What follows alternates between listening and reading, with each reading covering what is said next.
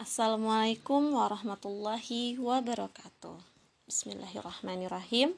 Alhamdulillahirrabbilalamin. Wassalatu wassalam ashrafil anbiya'i wa mursalin Sayyidina Muhammadin wa ala alihi wa sahbihi ajma'in. Amma ba'du. Segala puji hanya milik Allah subhanahu wa ta'ala. Rab sekalian alam. Kita memohon pertolongan hanya kepada Allah subhanahu wa ta'ala memohon ampunan atas dosa-dosa kita hanya kepada Allah. Kita bersaksi bahwa tidak ada sesembahan yang benar kecuali Allah Subhanahu wa taala. Dan kita bersaksi bahwasanya Nabi Muhammad SAW adalah hamba dan utusan Allah Subhanahu wa taala.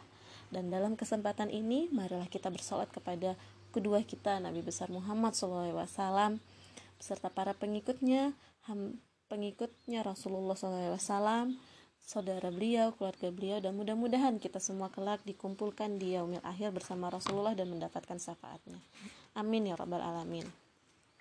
Utifillah rahmatullah dalam kesempatan ini uh, Kak Ikip akan bercerita mengawali uh, materi hari ini tentang kehidupan Rasulullah SAW sejarah kehidupan Rasulullah SAW yang biasa disebut sirah nabawiyah karena di dalam kehidupan Rasulullah terdapat pelajaran yang besar bagi kita semua yang bisa kita teladani.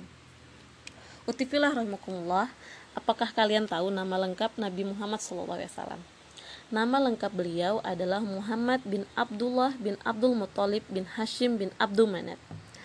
Ayah beliau Shallallahu Alaihi Wasallam bernama Abdullah bin Abdul Muttalib, sedangkan ibu beliau bernama Aminah bintu Wahab bin Abdul Munab. Jadi, kedua orang tua beliau SAW berasal dari satu keturunan. Ayah Nabi Abdullah adalah anak yang berbakti kepada orang tuanya dan putranya yang paling disayangi oleh Abdul Muthalib. Nabi Muhammad SAW berasal dari suku Quraisy yang terkenal dengan kemuliaannya, kedudukannya yang tinggi, dan keluhuran darah bangsawan yang beliau miliki.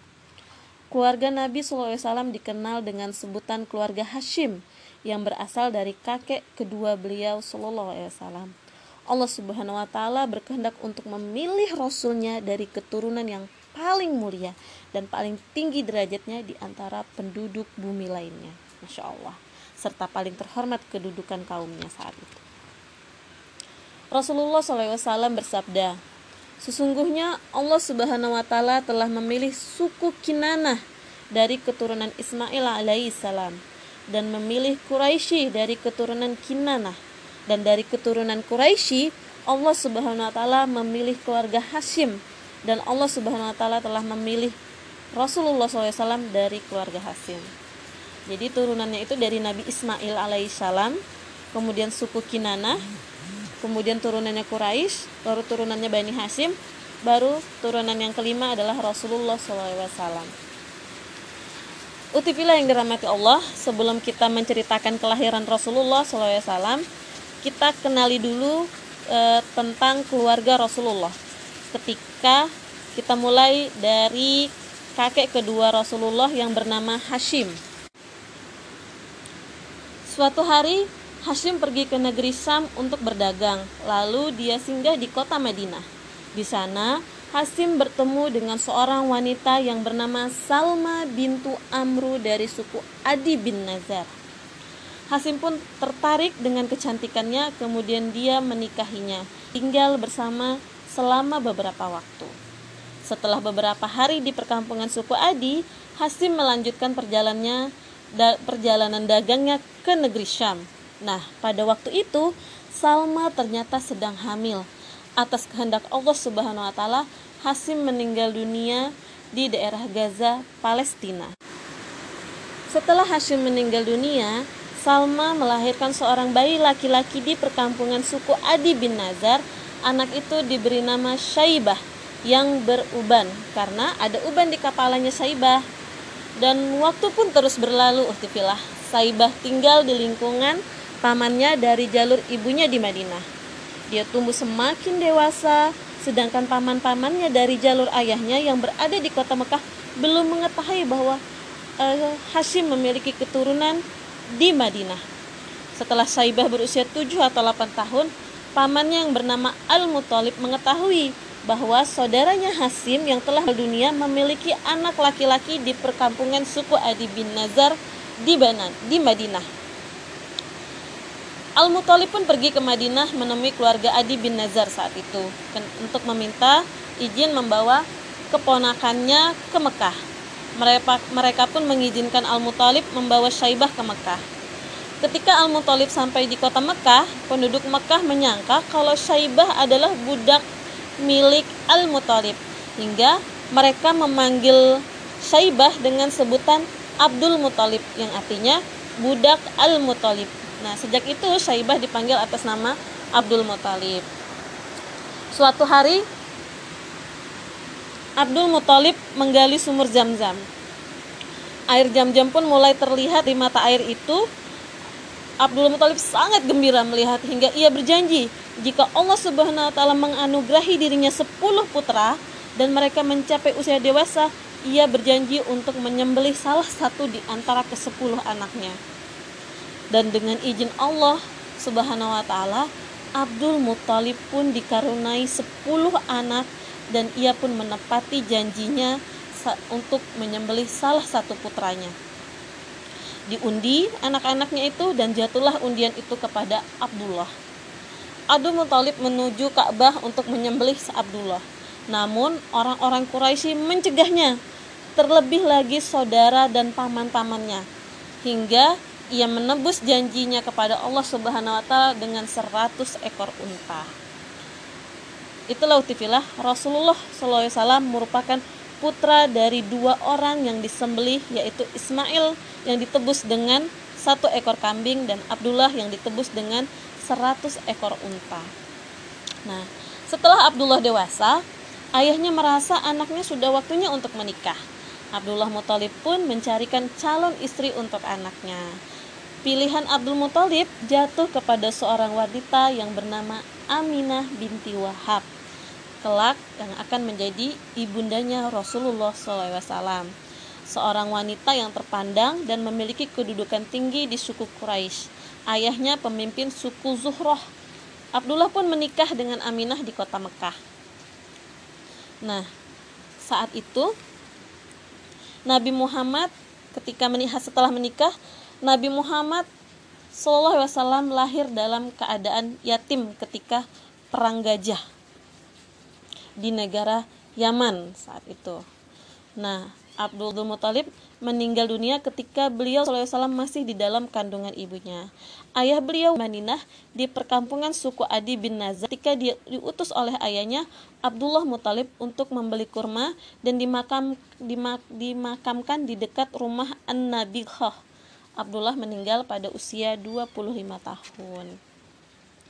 Nah, setelah Nabi Muhammad SAW lahir, beliau di bawah pengawasan kakeknya sendiri yaitu siapa tadi Abdul Muthalib dengan tetap diasuh oleh ibunya Aminah binti Wahab. Selain diasuh oleh ibunya Aminah, beliau juga Salam juga diasuh oleh Ummu Aiman, seorang perempuan yang dulunya menjadi budak ayahnya Rasulullah SAW, Abdullah bin Abdul Muthalib. Nah, bangsa Arab saat itu memiliki tradisi dalam menyusui anak-anaknya mereka akan mencari perempuannya di desa-desa untuk menyusui anak-anak dengan memberikan upah kepada wanita-wanita tersebut.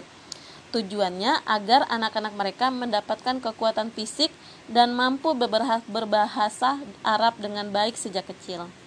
Allah Subhanahu wa taala mentakdirkan bagi Nabi Muhammad SAW untuk disusui oleh seorang wanita dari desa itu. Dan wanita yang pertama kali menyusui Rasulullah SAW adalah ibunya sendiri yaitu Aminah. Namun ibu Rasulullah hanya menyusui Rasulullah selama satu minggu saja. Kemudian SAW disusui oleh Suwaibah yaitu adalah budak milik pamannya Abu Lahab yang sudah dibebaskan setelah mendengar kelahiran keponakannya yang dia sayangi. Jadi Abu Lahab itu adalah pamannya Rasulullah.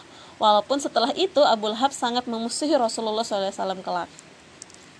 Perempuan yang paling lama menyusui Rasulullah adalah Halimah binti Abu Zaib Asy-Sya'idah As-Sa'diyah. Nah, Halimah As-Sadiyah menceritakan awal mulanya dia menyusui Rasulullah. Dia pergi meninggalkan desanya bersama suaminya dengan membawa seorang anak yang masih ia susui. Dia pergi dengan rombongan wanita-wanita dari desanya untuk mencari anak pesusuan. Saat itu Halimah berkata, pada waktu itu tidak ada makanan sedikit pun yang tersisa pada kami karena musim kemarau. Aku berangkat mengendari keledaiku yang berwarna putih dan unta tua yang memberikan susunya sedikit pun. Yang tidak memberikan susunya sedikit pun. Dan kami tidak bisa tidur malam hari karena anak-anak yang bersama mereka itu menangis kelaparan. Air susunya Halimah pun tidak ada sama sekali. Dan unta tua juga mem tidak mempunyai susu yang bisa diperah namun mereka tetap berharap untuk mendapatkan pertolongan. Kemudian Halimah pun berangkat dengan mengendarai keledainya dan berjalan sangat lambat sehingga mereka semakin lemah karena sudah tidak ada pasokan makanan lagi. Akhirnya tibalah mereka di Mekah untuk mencari anak susuan. Setiap wanita dari kami, dari mereka telah ditawari untuk menyusui Rasulullah SAW. Namun semua menolaknya ketika diberitahu bahwa ia anak yatim karena kami mengharapkan imbalan, karena Halimah mengharapkan imbalan yang banyak dari ayah si anak. Jadi banyak yang nggak mau menyusui Rasulullah. Akhirnya Halimah berkata saat itu, e, bukan Halimah ya, teman-teman Halimah. Anak yatim memangnya apa yang bisa diperbuat oleh ibu dan kakeknya saat itu ya. Jadi Rasulullah itu banyak yang menolak. Nah, setiap wanita yang datang bersama tuh semuanya sudah mendapatkan persusuan kecuali Halimah. Nah, ketika memutuskan untuk pulang, uh, Halimah pun berkata kepada suaminya, "Demi Allah, aku tidak akan temanku anak yang bisa aku susui," kata Halimah. Dan Halimah pun kembali ke anak yatim tersebut dan membawanya. Dan suaminya pun berkata, "Tidak salah jika engkau ingin melakukannya, semoga Allah memberi kita keberkahan melalui anak ini." Jadi Halimah pun disusuin sama eh Muhammad pun disusuin sama Halimah. Dan eh, ketika di disusui sama Halimah Masya Allah banyak keberkahan-keberkahan yang didapatkan oleh Halimah. Halimah berkata e, banyak ya keberkahan yang dia dapatkan nikmat-nikmat yang Allah berikan selama menyusui Nabi Muhammad SAW hingga masa dua tahun telah berlalu e, ketika Halimah menyapih ia tumbuh Rasulullah tumbuh berbeda dari anak-anak lainnya ia belum berusia dua tahun, namun Rasulullah telah menjadi anak yang begitu gagah. Nah, seharusnya Rasulullah dikembalikan kalau sudah dua tahun kan seharusnya Rasulullah dikembalikan kepada ibunya. Akan tetapi Halimah sangat berharap agar Rasulullah SAW tetap berada di rumahnya karena melihat banyak keberkahan yang diperoleh mereka ketika Rasulullah SAW eh, berada di e, berada di keluarganya Halimah.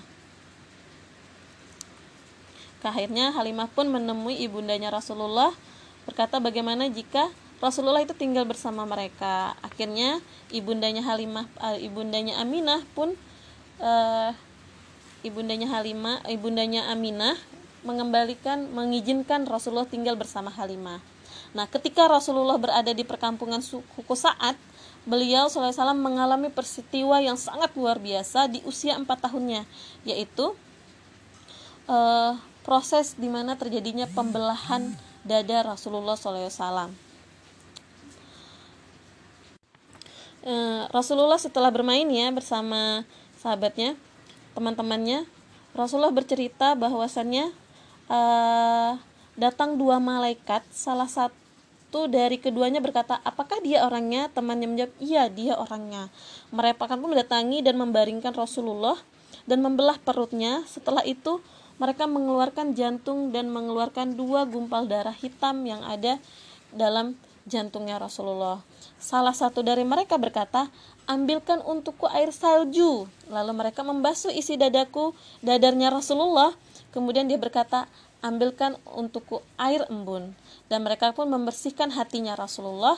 Lalu ia berkata bawakan aku ketenangan.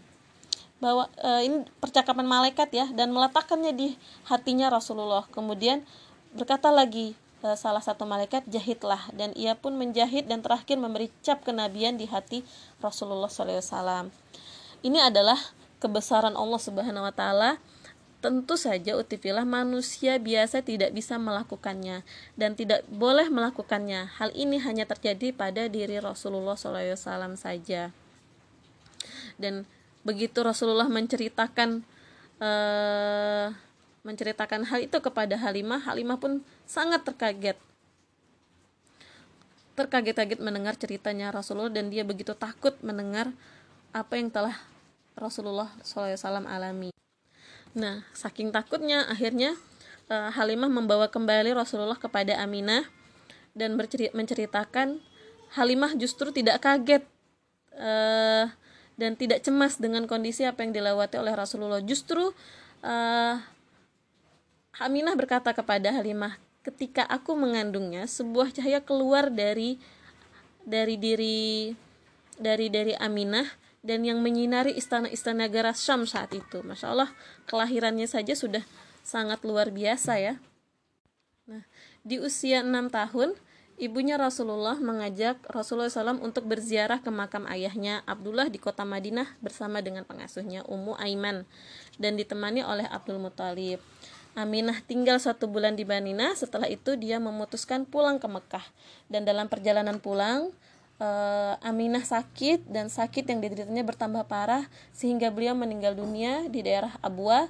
Abdul Muthalib kembali dan melanjutkan perjalanan pulang menuju Mekah bersama Rasulullah SAW. Dan sejak saat itulah Rasulullah SAW hidup sebagai anak yatim piatu.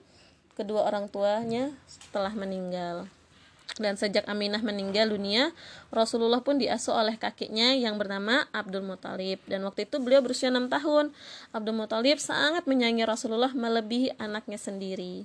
Ya, sampai di situ dulu ya utifilah kisah kita tentang Rasulullah SAW. Nanti akan kita lanjutkan lagi eh, tentang apa namanya kisah Rasulullah yang sejarah Rasulullah sampai akhir dakwahnya Rasulullah SAW.